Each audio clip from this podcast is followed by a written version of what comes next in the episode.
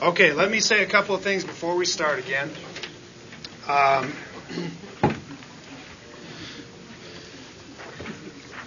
what ought to come from a study of eschatology, first and foremost, is a healthy fear of God in your life. And so, something to consider as we're talking about all of these eschatological events of the history of mankind and, and uh, where the world is headed in the future and what God has in store for everything He has created, you ought to give serious consideration to where you stand with the living God.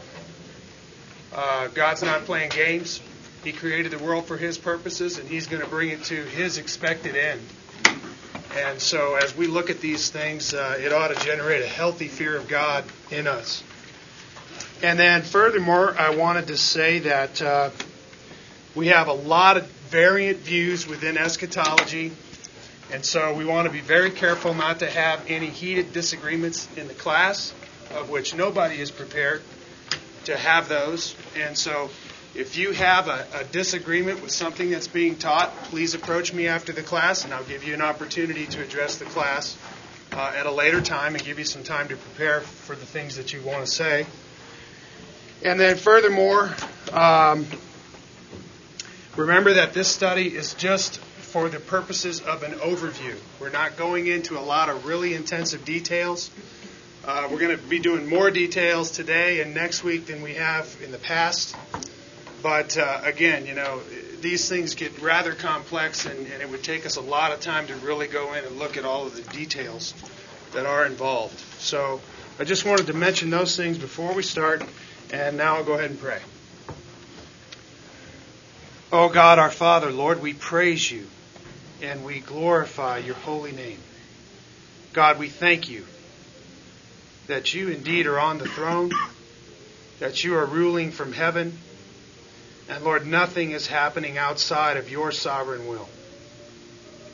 We thank you, Lord, that you have sent your Son Jesus to be the satisfaction for our sins, and that in him, Lord, we can have the hope of eternal life.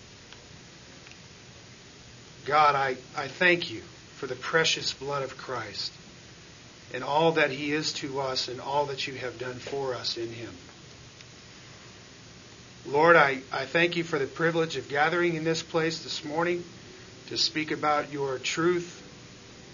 I pray that you would enlighten our eyes and bring revelation to each and every one that is here, God. I pray that you would help us to see more clearly uh, the things which you have laid out for the end of the times. And Lord, I pray that you would help us, Lord, to uh, to just have the Word of God as our framework for understanding these things, and and may we be ready with Scripture in our minds, God, as we consider uh, all of the events of the end time. Let us not be deceived about these matters, but let us understand what you have clearly revealed in the Scripture. We thank you, Lord, for all that you are doing in us and for the privilege we have to gather in this place. In Christ's name, amen. Okay.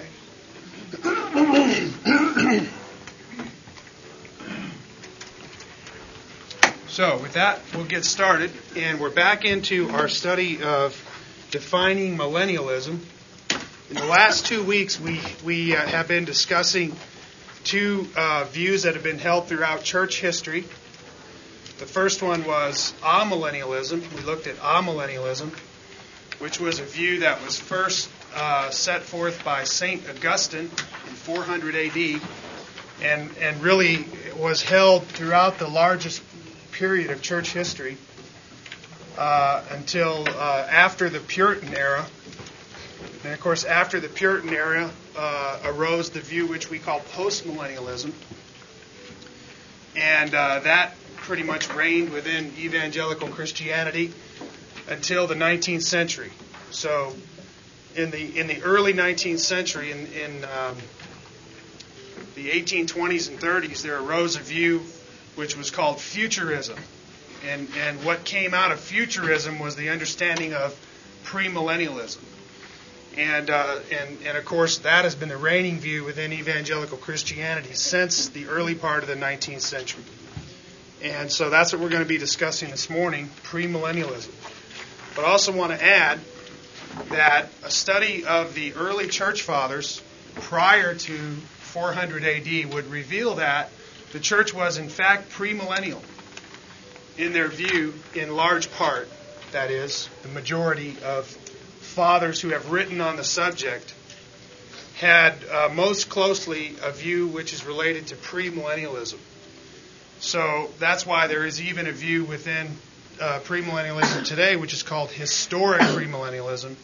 And when they say historic premillennialism, they are referring back to the view of the early church, which, which basically was the major view in the early church of eschatology uh, from the time that there was a church up until uh, the, the uh, uh up until the time of Saint Augustine, which was in 400 AD. So, uh, having said those things about premillennialism, I want to read a few passages of Scripture to you. And I know we took a little survey last week, and I was asking people who had been taught eschatology and different eschatological views and so on. And, and I realized there was quite a few more people than I thought really have never had much teaching at all on the subject. And then, of course, uh, about two thirds of the class uh, had said that they had actually been taught the premillennial viewpoint. And so some of the things that we've been going over were new. But uh, what I'd like to do is read a few passages of Scripture for you this morning so you can kind of get a framework for what some of these things are and where they come from in the Bible. And uh, to this week and next week, we're going to get uh, more specific about really what position we hold here in the church, which is premillennialism.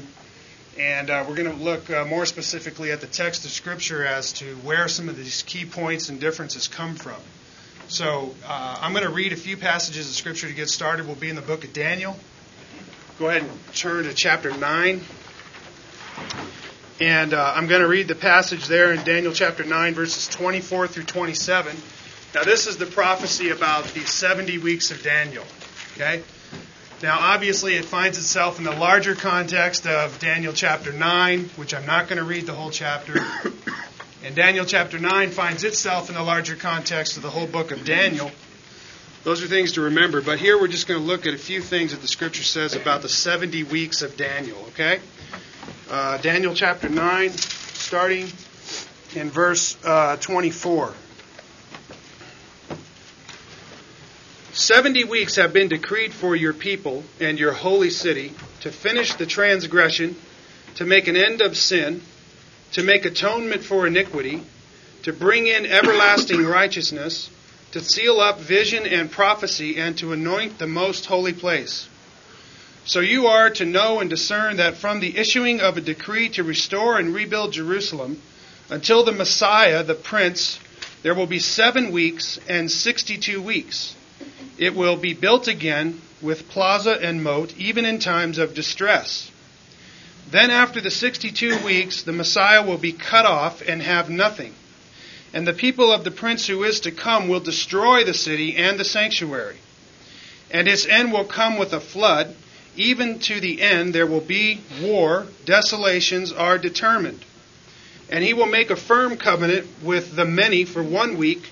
But in the middle of the week, he will put a stop to sacrifice and grain offering and on the wing of abominations will come one who makes desolate, even until a complete destruction, one that is decreed, is poured out on the one who makes desolate. Okay? So there you have a prophecy of the 70 weeks of Daniel. You remember that the weeks is actually a Hebrew word, which means a period of seven, and is commonly understood here to be years. So a week of years, or 62 plus 7 plus 1 week of years. Okay? The total time period there, I believe, is 490 years. Okay? 70 weeks. 70, 77 year periods. Okay? If you turn over to Daniel chapter 12, what you had there was this covenant that was made uh, and it says there that in the middle of that 70th week, that there would be an abrupt stop to the sacrifice and offering, and that there would be, it says there in the NAS, in the wing of abominations, one who makes desolate. in other translations, it says that he will set up an abomination of desolation. Okay, and the idea is that this is a, a desecration of the holy worship of God who is set up by the one. And of course, that one, if you're familiar with the book of Daniel, is, is one who we refer to as the Antichrist. Having New Testament revelation, that person in Daniel is now identified as the Antichrist. Okay, and so he sets up a desecration of the worship of God in the middle of the 70th week. Okay? Hang with me. You'll start to put all this together as we make some progress here.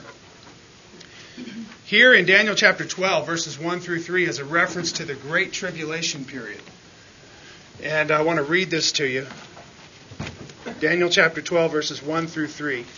Now at that time, Michael, the great prince who stands guard over the sons of your people, will arise. And there will be a time of distress such as never occurred since there was a nation until that time. And at that time, your people, everyone who is found written in the book, will be rescued. Many of those who sleep in the dust of the ground will awake, these to everlasting life, but the others to disgrace and everlasting contempt. Those who have insight will shine brightly like the brightness of the expanse of heaven, and those who lead many to righteousness like the stars forever and ever. So here you have a reference in Daniel chapter 12, and there are several references in the book of Daniel to the Great Tribulation, but that's one of them. He basically says, uh, There will be a time of distress such as never occurred since there was a nation until that time. Okay? Now, Jesus refers to this same time period in the Olivet Discourse. Now, you remember that the Olivet Discourse is recorded in Matthew chapter 24, in Mark chapter 13, and in Luke chapter 21. It's basically a sermon that, that Jesus gave to his disciples privately on the Mount of Olives, and that's why it's called the Olivet Discourse. I want to read that to you, a portion of it, I'm sorry. It's rather long um, Matthew chapter 24. I'm going to read you quite a few verses here. But you'll see that the disciples are asking Jesus about the signs of his coming and of the end of the age. And so Jesus goes and he begins to answer their questions. And he's, he, he makes some very specific statements, but you'll find in, in this Olivet Discourse Jesus referring to these same events we just read about in Daniel. He, he refers to the prophecy of Daniel, and he refers to the abomination of desolation, and he refers to the great tribulation period. And these are all in the context of him answering the question when will be the sign of your coming and of the end of the age? Okay? And uh, so, uh, starting in Matthew chapter 24 and verse 1. Jesus came out from the temple and was going away when his disciples came up to point out the temple buildings to him. And he said to them, Do you see all these things? Truly I say to you, not one stone here will be left upon another, which will not be torn down. As he was sitting on the Mount of Olives, the disciples came to him privately, saying, Tell us, when will these things happen? And what will be the sign of your coming and of the end of the age? And Jesus answered and said to them, See to it that no one misleads you. For many will come in my name, saying, I am the Christ, and will mislead many. You will be hearing of wars and rumors of wars. See that you are not frightened, for those things must take place, but that is not yet the end. For nation will rise against nation, and kingdom against kingdom, and in various places there will be famines and earthquakes. But all these things are merely the beginning of birth pangs. Then they will deliver you to tribulation and will kill you, and you will be hated by all nations because of me, my name. At that time, many will fall away and will betray one another and hate one another. Many false prophets will arise and will mislead many. Because lawlessness is increased, most people's love will grow cold. But the one who endures till the end, he will be saved. This gospel of the kingdom shall be preached in the whole world as a testimony to all the nations, and then the end will come.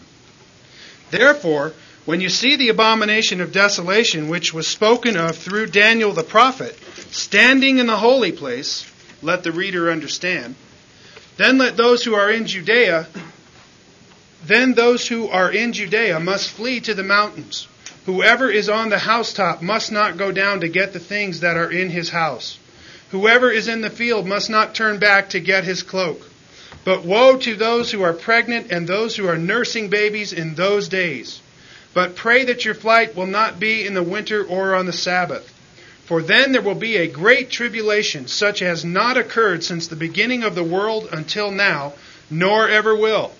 Unless those days had been cut short, no life would have been saved, but for the sake of the elect, those days will be cut short. Then if anyone says to you, Behold, here is the Christ, or there he is, do not believe him. For false Christ and false prophets will arise and will show great signs and wonders as to mislead, if possible, even the elect. Behold, I have told you in advance. So, if they say to you, Behold, he is in the wilderness, do not go out, or Behold, he is in the inner rooms, do not believe them. For just as lightning comes from the east and flashes even to the west, so will the coming of the Son of Man be. Wherever the corpse is, there the vultures will gather. But immediately after the tribulation of those days, the sun will be darkened, and the moon will not give its light, and the stars will fall from the sky, and the powers of the heavens will be shaken. And then the sign of the Son of Man will appear in the sky, and then all the tribes of the earth will mourn. And they will see the Son of Man coming on the clouds of the sky with power and great glory.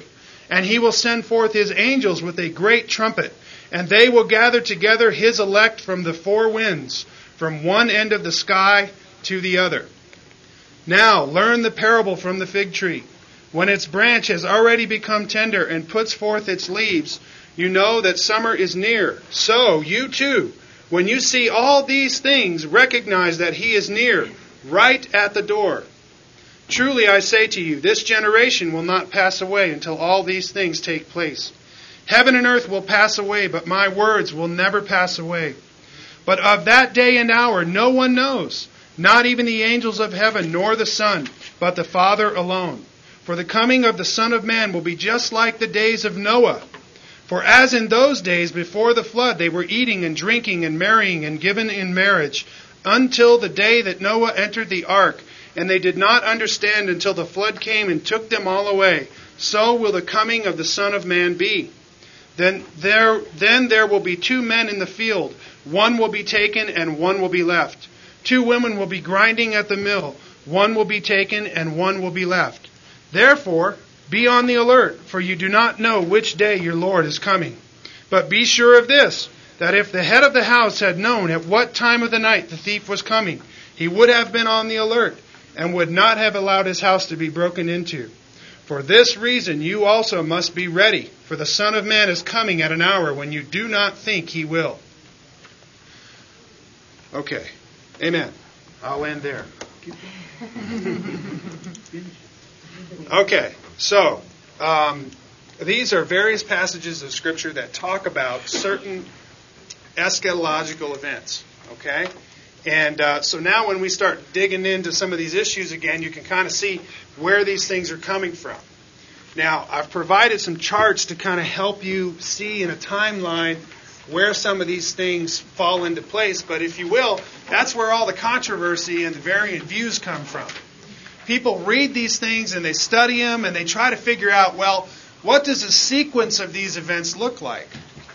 What what will happen when Christ actually returns and and you know what what will happen first and what will happen second? And so they they look at time and they see these events happening, and uh, you know they try to figure out what the Scripture has to say about what will happen when. If you will, this this becomes a very exciting endeavor right? It even sells lots of books if you put it in a fancy novel format, right? Uh, but it's really an ingenious way for certain guys to kind of get an understanding of their eschatological view out into the public eye. And uh, so, if you will, you know, we've been looking at this basic chart, which talks about from the cross until uh, the second coming, we have a time period called the church age. And then right toward the end, there seems to be this time of a seven year period, which is referred to as the 70th week of Daniel. Because as you remember, I told you before, the, the first 69 weeks of Daniel were, were fulfilled in the 483 years that took place between the time of the issuing forth of the decree to rebuild Jerusalem until the time that the Messiah came and was cut off. That 69 week period was fulfilled. However, the 70th week period, it is commonly understood, has not yet been fulfilled. And so we're looking at this church age is what they call a time of parenthesis, because here's where the Messiah was cut off on the cross. Well, that 70th week has yet to happen. That covenant has yet to happen in when you're talking about premillennialism. Okay? And so what we're saying is is that here's that seven year period, and then there's that halfway point in the seven year period when there is an abomination that is set up, a desecration of the true worship of God, right? That happens in the middle of that week, that middle of that 70th period. And so what you're going to see is a whole concentration of controversy in these different positions talking about the sequence of events that happens around this seven year period. And then, of course, we know that the major event that happens is the second coming of Christ. Okay? And according to that coming of Christ, there are several events that happen all in this end time period. Okay? Not the least of which to mention is the millennium, which we've been talking about for the last three weeks. Okay? The millennial period is, is a thousand year period that's mentioned six times in Revelation 20 in the first 10 verses. Okay?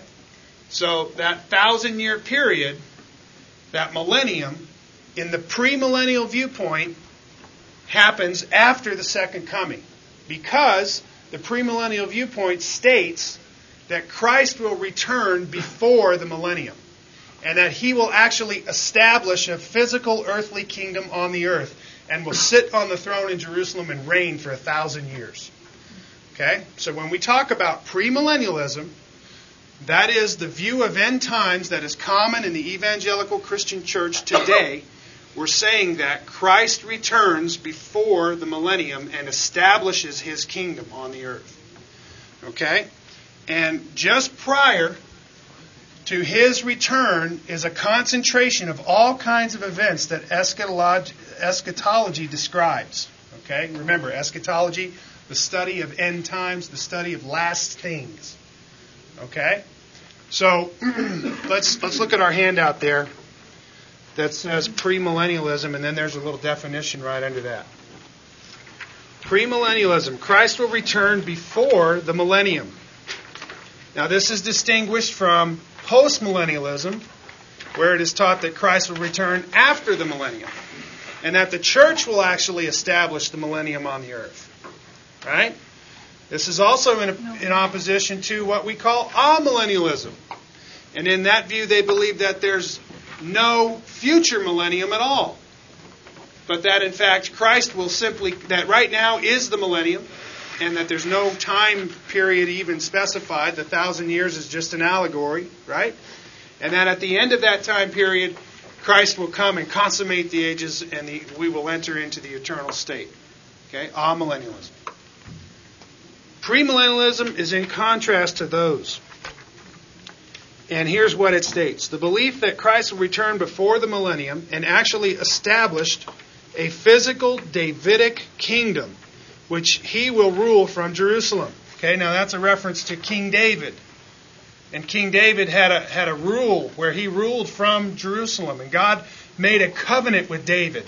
In, uh, in 2 Samuel chapter 7, verse 13, he says that uh, God makes a covenant with David and says, There will never be a time when one of your sons will not rule upon your throne, but that your throne will be established forever. Okay? And uh, this is called the Davidic covenant. It's the covenant of, of uh, David's kingdom.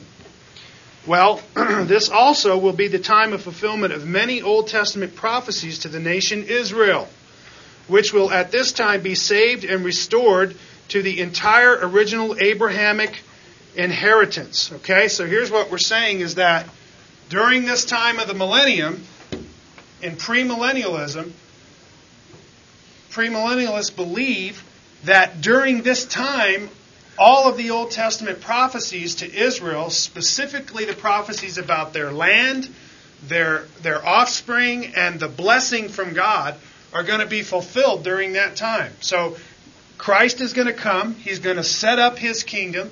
He's going to rule from Jerusalem. And during that time, Israel, the nation, is going to live in the land. And the promises that God has given to them are going to be fulfilled by the hand of Christ himself. Okay?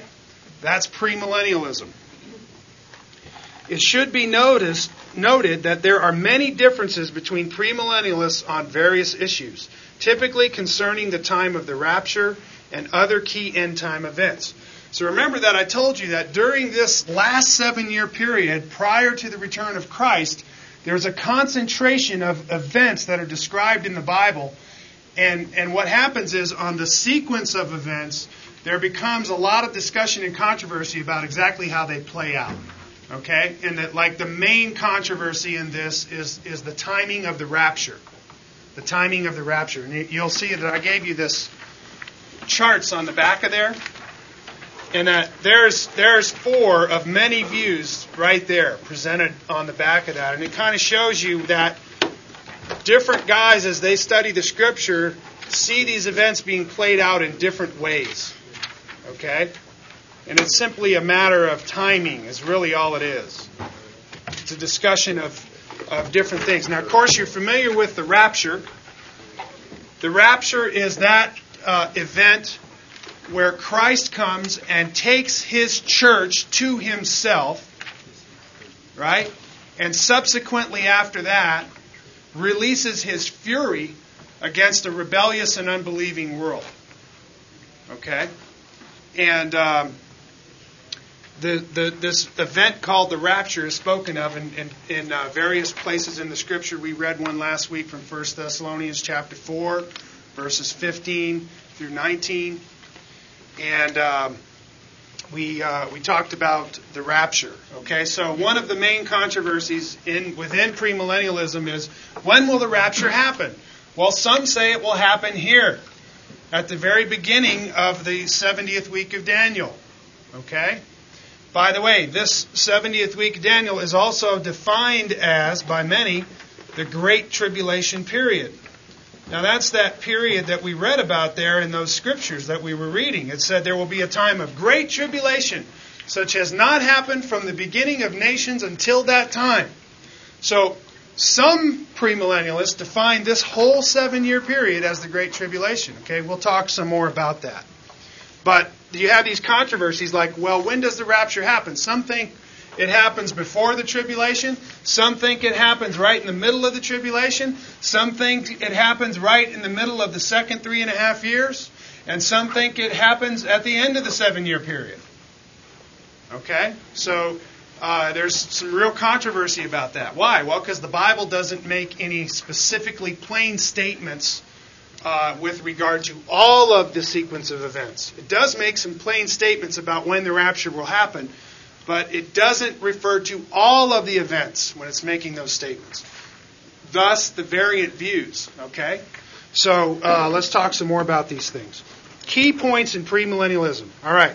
According to the scripture in Revelation 20, verses 1 through 10, it describes a future millennium, a thousand year period when Christ will rule physically in his resurrected body and his resurrected saints with him, the earth from his throne in Jerusalem.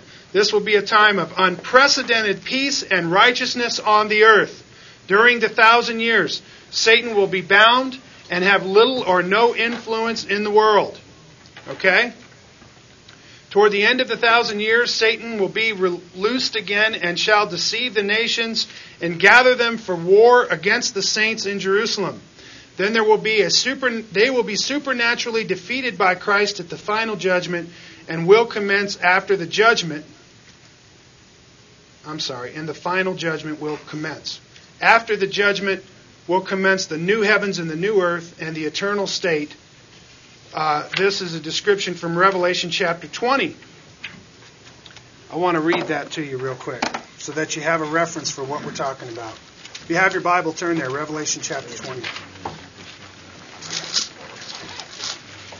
Okay? Revelation chapter 20, verses 1 through 10. Then I saw an angel coming down from heaven, holding the key of the abyss and a great chain in his hand. And he laid hold of the dragon, the serpent of old, who is the devil and Satan, and bound him for a thousand years, and threw him into the abyss, and shut it, and sealed it over him, so that he would not deceive the nations any longer, until the thousand years were completed. After these things, he must be released for a short time. Then I saw thrones, and they sat on them, and judgment was given to them. And I saw the souls of those who had been beheaded because of their testimony of Jesus and because of the word of God. And that those who had not worshipped the beast or his image and had not received the mark on their forehead and on their hand, and they came to life and reigned with Christ for a thousand years. The rest of the dead did not come to life until the thousand years were completed. This is the first resurrection.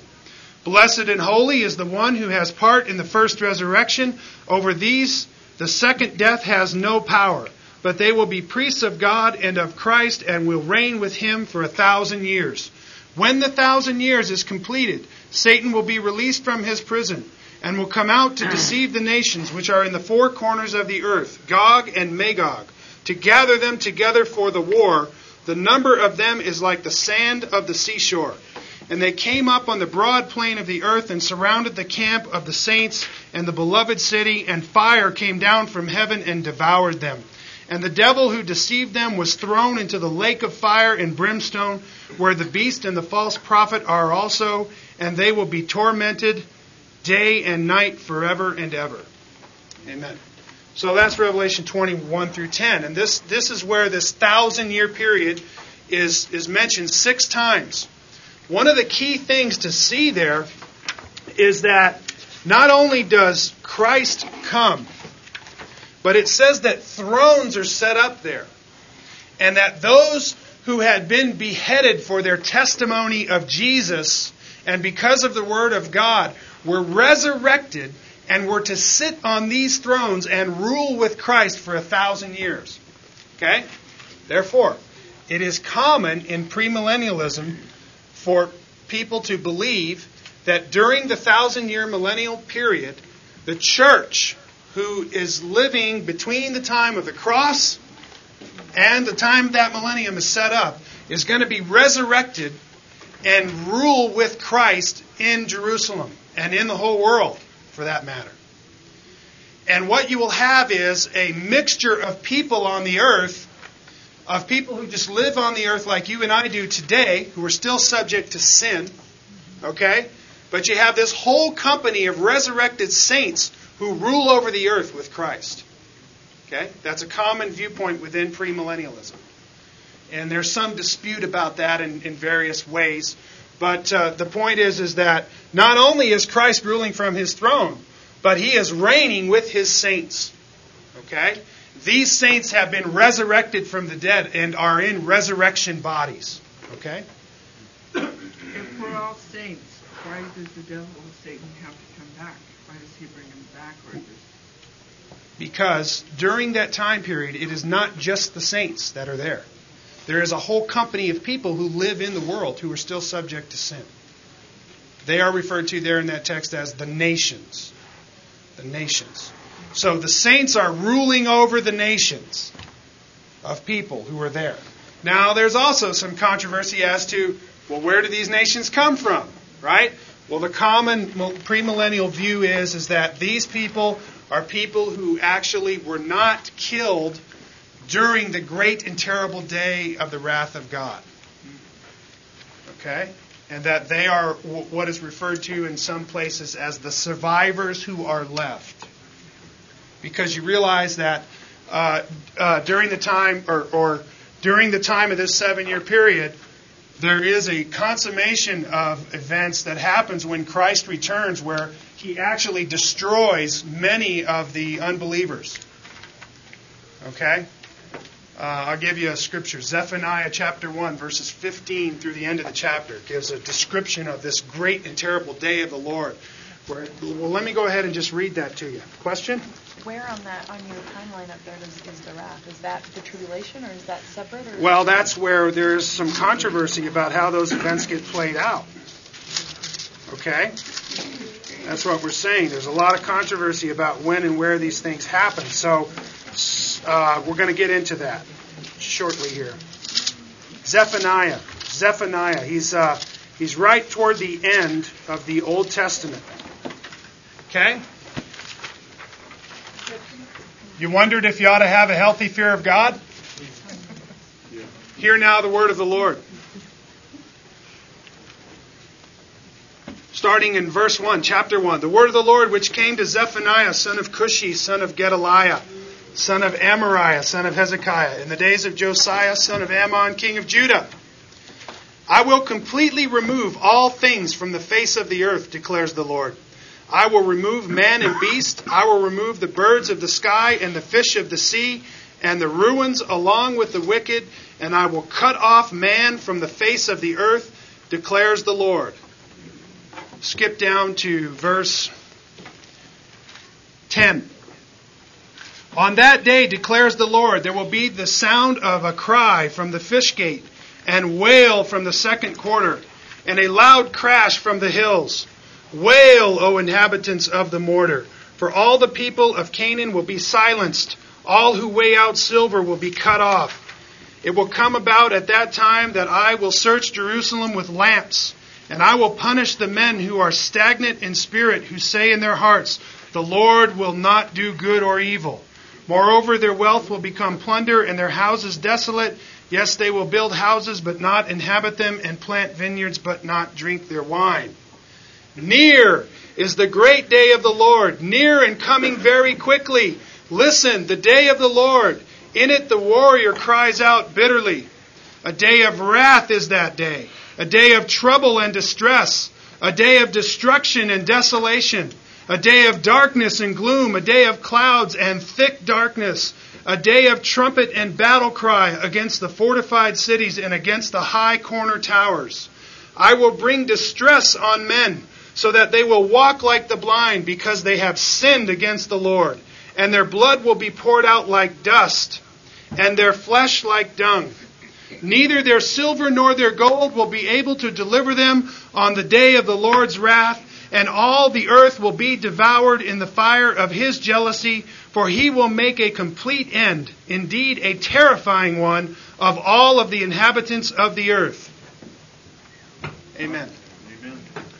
So you have these kind of scriptures in the Bible that talk about God making a devastation of the whole earth. Well, one of the things you have to remember that in prophetic literature, there, there is what's, what we would call a telescoping effect of events. So, I don't want to confuse you except to tell you that you may find one passage of prophetic literature that actually is prophesying about events that happened at great lengths in time apart from one another. Okay? So, like for instance, in this passage of Scripture, some believe that the great day of the Lord actually begins when, when Christ comes to take his church and begin his wrath during this period. But that, that day of the Lord expands all the way until the end of the millennium.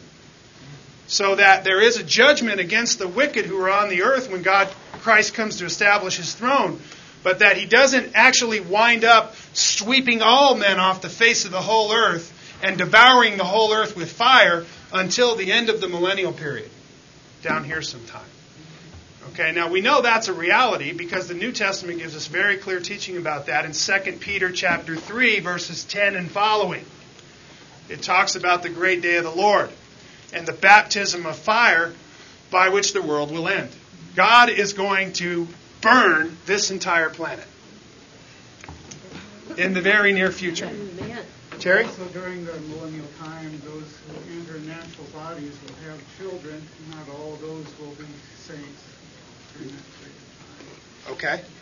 Individuals born, and not all of them will be So we're talking about the people who enter into the millennial period. So what Terry's saying is people who survive the coming of Christ and his wrath when he sets up his kingdom those people who survive are going to begin to have families, and those will be the families of the nations who live on the earth during the time of the millennium, who the church will rule and reign over. So you understand, you got these people in their natural bodies on the earth, just like you and me today, and you have a whole company of resurrected saints in their glorified bodies who will never ever die again, ruling over them. Okay? So that's a common theme in premillennialism. Clear as mud? okay, let's look at some more key points of premillennialism, okay? Uh, the thousand years is literal. So in premillennialism, when it says they came to life and reigned with Christ for a thousand years, premillennialists believe that's a thousand years. Exactly. When it says that Satan is bound for a thousand years, they believe that's a thousand year period. Okay? And every all six times when that millennium is mentioned, premillennialists believe that literally. Okay? Now, here is the major distinction between premillennialism and amillennialism and postmillennialism. Amillennialism and postmillennialists believe these scriptures of the thousand years are metaphorical, allegories. They don't really mean a thousand years, it's just a long period of time. It's a figure of speech in prophetic literature for a long period of time. That's amillennialism, postmillennialism. Premillennialism says you uh, and postmillennium guys have got a real problem with the way that you study Scripture. Because the Bible says a thousand years and it means a thousand years. And so the premillennialists employ what's called the literal, literal historical interpretation of that passage. In other words, they believe it is literally speaking about a thousand years. Okay? And that it describes events that are going to take place in the history of mankind. Literal, historical. Okay? Uh, now, obviously, I'm a premillennialist. I believe that's a thousand year period. Okay? I, I, I, don't have any other way of reading and understanding the Bible except to read it and take it for what it says. Unless for some reason in the text it is implied that that's an allegory, which I don't see. So that makes me a premillennialist. Uh, I hope it makes you a premillennialist. If not, maybe we can have coffee together sometime. Um, okay, so more key points. Satan is bound during the thousand year millennium. Okay, now they believe that, that this is a time when Satan is literally bound. And so this is what makes the nature of the millennial kingdom a utopian society. Okay? Because the, the great influence that Satan and his demonic kingdom is having in the world right now is going to be bound. Okay? And so during that time, it's going to be a time of unprecedented righteousness and peace on the earth. And, and uh, that's why the nature of the millennial kingdom for premillennialists is utopian. It's a utopian nature.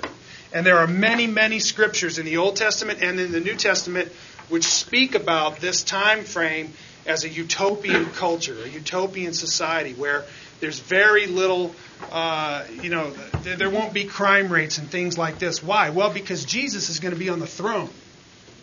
And when, when people do things like murder, guess what? just penalty gets meted out for them. Okay? And there's a great deterrent to any kind of crime and so on and so forth. Why? Because God's holy law is going to be implemented by Christ and those who rule over the earth. Okay? There's many other things that could be said about that, but that's one of those key points. It's a utopian society because Satan is bound. Furthermore, resurrected saints will rule and reign with Christ and will never again be subject to sin and death. Okay, now, there is this thing in the in the chapter that we read in Revelation where it said that they came to life and reigned with Christ a thousand years, and that the second death had no power over them. Okay, what does this mean? Well, the second death is defined in the Scripture, Revelation chapter 20 again. The second death, which has no power over them. Let me just read to you from chapter 21, verse 8. And there it says, But for the cowardly and the unbelieving and the abominable and murderers and immoral persons and sorcerers and idolaters and all liars. Their part will be in the lake that burns with fire and brimstone, which is the second death. Okay? So Revelation defines the second death as, if you will, hell. It is that lake of fire where uh, rebellious men who reject Christ are tormented day and night forever with the devil and his angels. That's the second death. In Revelation 20, it says these saints will be resurrected and reign with Christ for a thousand years, and the second death has no power over them. In other words, their resurrection has taken place. And they will be resurrected immortal. They will put on immortality, as the scripture says in 1 Corinthians 15, verses 50 and following. And they will never again be subject to sin and death. This is the hope of every Christian. We have eternal life. And even though we die, Jesus says, he who believes in me, yet shall he live. And so the point is, is that there's coming a day in the very near future when the church will be resurrected and she'll never die again. Okay. During this time, there will be a time of great tribulation and suffering which directly precedes Christ's return. Premillennialists differ on the exact nature and timing of that period. Let me give you a few scripture references for the Great Tribulation. Matthew chapter 24, verses 21 and 29, and Revelation chapter 7, verse 14, and Daniel chapter 12, verses 1 through 3, and there are others, but we'll be talking about that shortly. We'll, we'll look at some others. Also, during this time of the millennium, promises to Israel of land seed, and blessing shall all be literally fulfilled. Okay? So now understand what's being said here. That the nation of Israel physically will be visited by God in the fulfillment of all of the good promises he made to them through the mouths of the prophets. Okay? Particularly promises of land, seed, and blessing. When we say seed, we talk, we're talking about the offspring of the nation of Israel, that they'll flourish and they will be like the sands of the seashore. Let me give you some scripture references for that. Ready?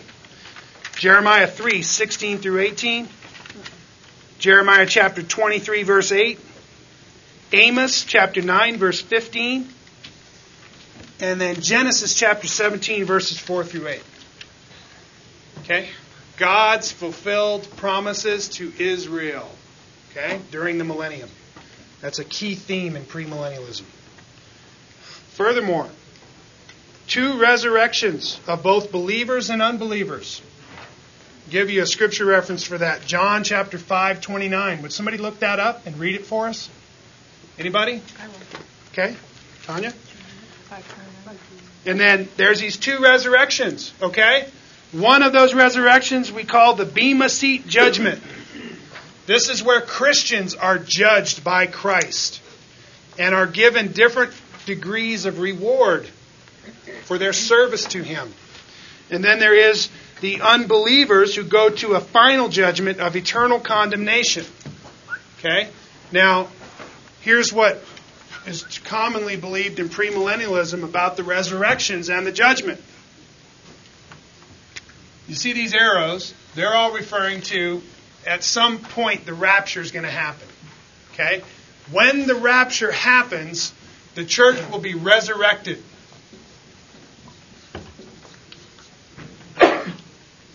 Once the church is resurrected, she has a glorified body and will never die.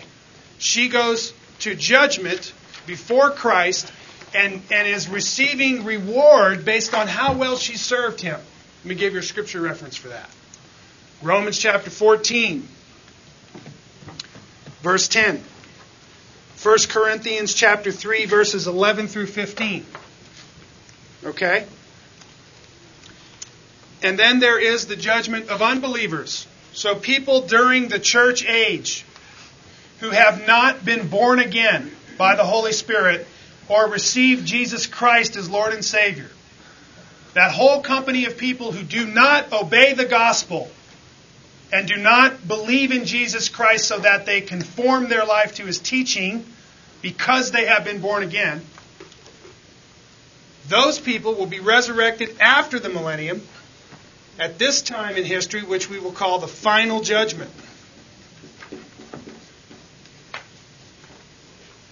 Let me give you a scripture reference for that. Revelation chapter 20, verses 11 through 15. And Tanya's going to read us John chapter 5, verse 29. These are the words of Jesus. 29? Yeah. and will come forth.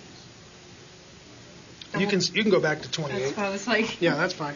Do not marvel at this, for an hour is coming in which all are in the tombs will hear, who are in the tombs will hear his voice, and will come forth. Those who did the good deeds to a resurrection of life. Those who committed the evil deeds to a resurrection of judgment. Okay? So Jesus lays out two resurrections. He says those who did good deeds to a resurrection of life, and those who did evil deeds to a resurrection of judgment. Now, don't think for one minute that that means good people go to heaven and bad people go to hell. Okay? That's a myth. If you were here for the last nine months, we would have taught you all about that. But, uh, so the point is, everybody goes to hell. Unless Christ snatches them from the fire and gives them faith by which they employ and are believed in Christ and are born again.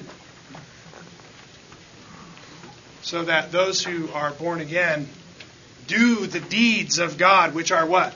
To believe on the one He has sent. Right? So, that's another discussion for another day.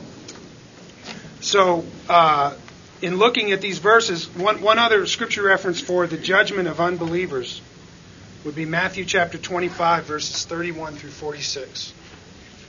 And let me just go ahead and read to you Revelation 20, 11 through 15.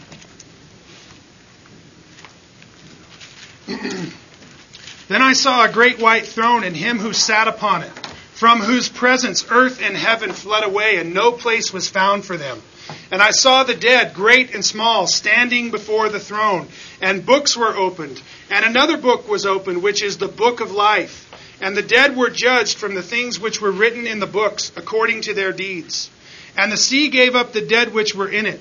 And death and Hades gave up the dead which were in them, and they were judged, every one of them, according to their deeds. Then death and Hades were thrown into the lake of fire.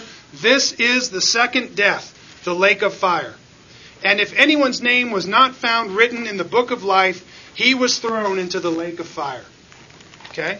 There you have the resurrection and final judgment of all men. Okay, this is a very clear teaching, all mankind, I should say, men and women both.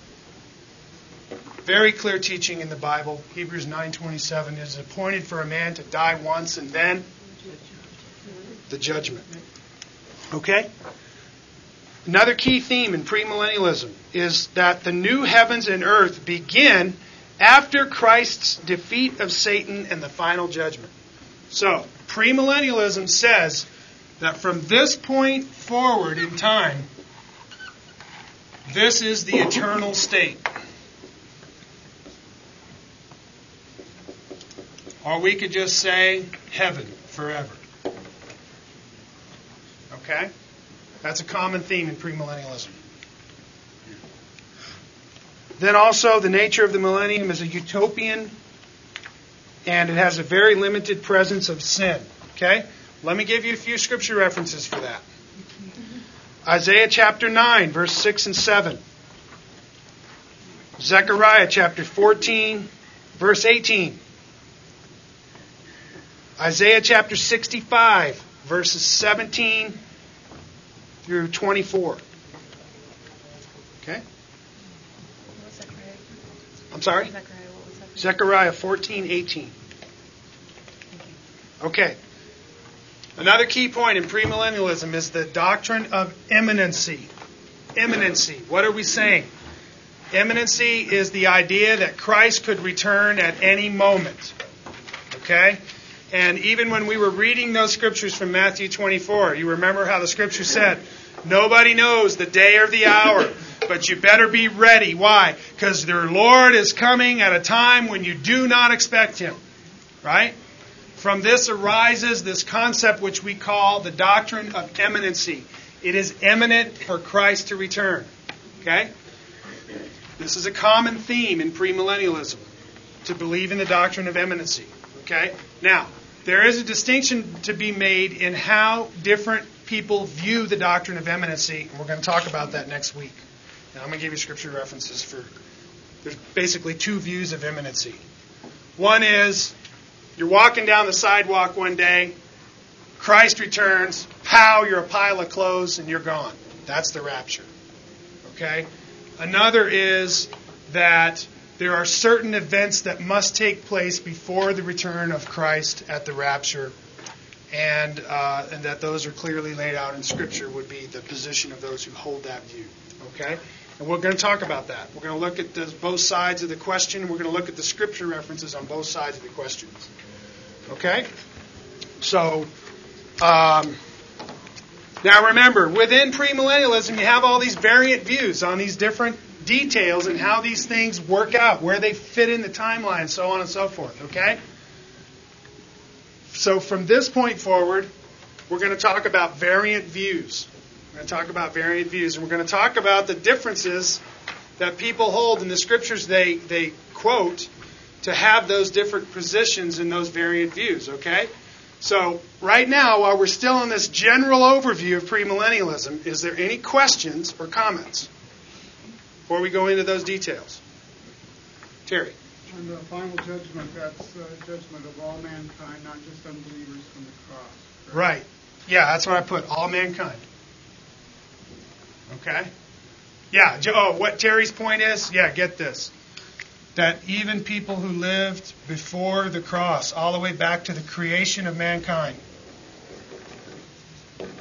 will be judged at this final judgment. Okay? That's your point, right, Terry? Okay? Terry? Um, so in the um, millennial kingdom, it's, a, utopian in nature, and um, there will be, in the of Infinite, um, righteousness amongst the land, how is it that there will be some that rebel? Well, because there's a whole company of people living there which are not born again. So this is what we're talking about these survivors who live through the day of the Lord and enter into the millennium and then begin to have the families of the nations. Those are still sinners. They have a sinful nature, the same nature you and I have now, which was passed down to us from Adam. So there arises a whole controversy about how people get saved during the millennium. Okay?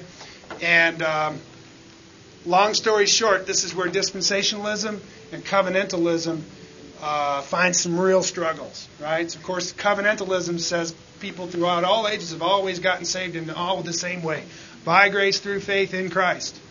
Okay? Dispensationalists have a different view of that. You know, they, they say that God is dealing with mankind based on the revelation that they have during the time period that they live. And that, that, that the way that God saves people actually differs with, within different time periods within dispensationalism. Now, there's all these arguments within dispensationalism about that very statement I just made. Some people believe just like covenantalists, but they just think that the way that those things are being unfolded, the nature of those time periods changes. Okay, so that's where all of that, that argument is about how people get saved in the millennial period. Okay, but there is a whole family of nations on the earth who are sinners. That's basically how that is. Did I answer that? Okay. So is there a short answer to will there be people saved after the second coming?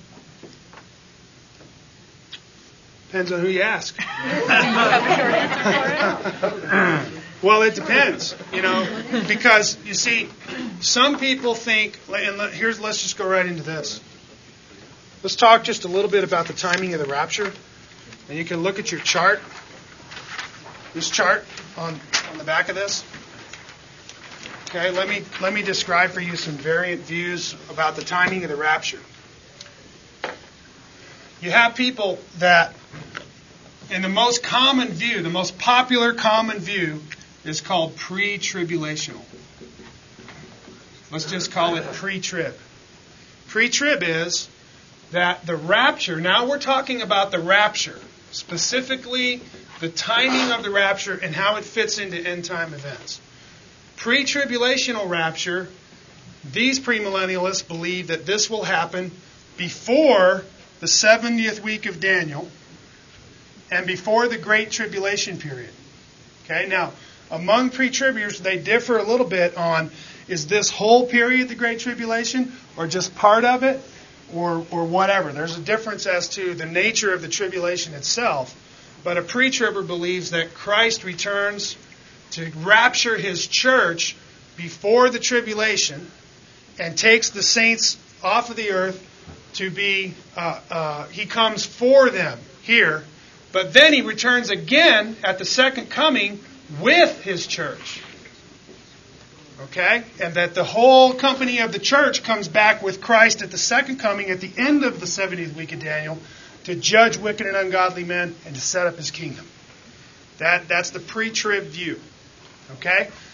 In the pre trib view, specifically regarding your question on how people get saved after the second coming, see, there's, if you will, there's two comings one for his church, one with his church. And in the pre trib viewpoint, there is a way for people to be saved during this time period. Okay? Basically, the same way people get saved now by, by repentance and faith in the Lord Jesus Christ. Okay? Uh, so, what happens typically in the pre trib viewpoint, if you look in Revelation chapter 7, verses 1 through 7, there is a discussion about the 12,000, uh, uh, I'm sorry, 144,000, uh, 12,000 from each tribe, Jews. And typically, among pre tribbers, they think that those Jews are uh, believing Jews who believe in Christ and are actually evangelizing the earth. And that through their evangelistic uh, ministry, many people get saved by believing the gospel. But that most or all of those people who believe in Christ during that tribulation period will be martyred and killed. And those people are called the tribulation saints. Okay? That's the most common view of the answer to your question in the pre trib view. But in the mid trib or the pre wrath or the post trib view, there's some differences in how that, how that plays out. Okay? So, if you will, I just described to you the pre trib view. Is there any other key points that I should make about the pre trib view here? Has everybody got the general overview? So, Greg? Just, uh, just a, a general question about where Israel fits in and salvation coming to the Israelites. Okay, yeah. Let me let me say that. Among pre-tribbers, they make a very sharp distinction between Israel and the church. Okay? Which is typically motivated by dispensationalism, that term I keep telling you about. Okay? And so that basically this time of the church age they refer to as the times of the Gentiles, which comes right out of the scripture in Romans and Ephesians and other places. And that this is the time that God is dealing with the Gentiles in the dispensation of grace. But that upon rapturing the church, God begins to deal with the nation of Israel again, who he has set aside to some degree during the times of the Gentiles. So that when the last Gentile is saved, okay, this is what's said many times, that God will begin his program with Israel, which the 70th week begins to inaugurate at that point. And then comes the Great Tribulation and the Antichrist and all of those end time events. Okay? So that uh, that's when these believing Jews start evangelizing the earth, and, and, and uh, many, many people get saved during the, the, uh, the seven year, 70th week of Daniel. And those people are called the tribulation saints. Okay? Now, pre tribbers also believe that Jews get saved the same way Christians do by repentance and faith in Christ. Okay? And, um, but that there'll be a whole company of those Gentiles and Jews being saved during the seven year, uh, 70th week of Daniel. Okay? And I, I, I, I, I stopped saying seven year Great Tribulation because uh, even among pre tribbers, they don't believe the tribulation is a seven year period anymore. That used to be a very common thing. Pre tribber would believe that the tribulation was a seven year period. Now they're defining it right here in the last three and a half years, or I should say, many are. So many think that this little time period right here is the Great Tribulation. Second three and a half years of the 70th week of Daniel. Okay? So at one time you would say seven year tribulation. nowadays that's all over the place. People are defining that time frame differently. So so in a pre-trib view, the first half of the first seven, seven-year, um, seventieth week, that's like the setup period where the, when the economy shifts, the Right. mark of the beast. And Yes, it's common during this and time period basically, right here. Basically, you, you either get in line or you lose your head at the, at, during the second half. Uh, correct, correct. So, so what Ron is saying, it's common among pre-tribbers that the first three and a half years of the 70th week of Daniel is a time of peace, inaugurated by uh, the Antichrist, and that he is a great uh, world ruler who comes, as Daniel calls him, a master of intrigue, and that he sets up this whole system. Read Revelation chapter 13. Uh, the whole chapter and into chapter 14 talks about the mark of the beast and the system that he employs whereby people must take a mark on their right hand or their forehead if they want to buy, sell, or trade in the world. And that during that time, he establishes this system. And of course, the scripture teaches that there's many people who will not do that, and th- therefore, during the second three and a half years, or at the time that he inaugurates the abomination of desolation and going forward, he turns and he's got a great wrath toward those people who will not conform to his world system, and they, he starts to behead them and kill them. And uh, so this, I was reading from Revelation chapter 20, where it said, Those who came to life, right, who had not received the mark of the beast on their right hand or their forehead, right? Well, that's referring back to Revelation chapter 13 and 14. You can see a lot of that get set up in technology nowadays, you know, in preparation for combating identity theft. How are they going to do it? certainly would seem like there's a lot of things happening in the world that would lend itself uh, toward that, particularly. But all premillennialists hold that these things will happen. There's just some discussion about when and where and how. Okay, we're out of time.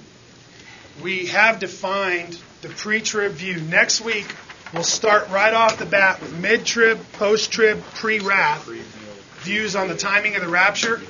And then we're going to go into this thing about variant views and talk about the Great Tribulation, imminency, the Olivet Discourse, and the distinction between Israel and the church. It's all right. Yes, ma'am. Do we have a volunteer to bring our snacks next week? Cheryl Monero will do that. Okay. By the way, next week is our last class, and as Sophia said, there's going to be a party after the second service. Is that right? Yes, there'll be lunch down here served and um, just celebrate having finished the year. Okay. So there's a fellowship after the second service next week to celebrate our class, and uh, I'm going to go ahead and pray. God our Father, oh God, I pray that we have had ears to hear and eyes to see. I pray, God, that we would take your word seriously. And may we know that the living God has spoken through his word today. We thank you, Lord, for your grace to us, which is in Christ Jesus. I pray that each and every one here would know the cross and the precious blood of Jesus and the grace that is ours in him. Oh Lord, make it clear to each and every one, I pray. In Jesus' name, amen.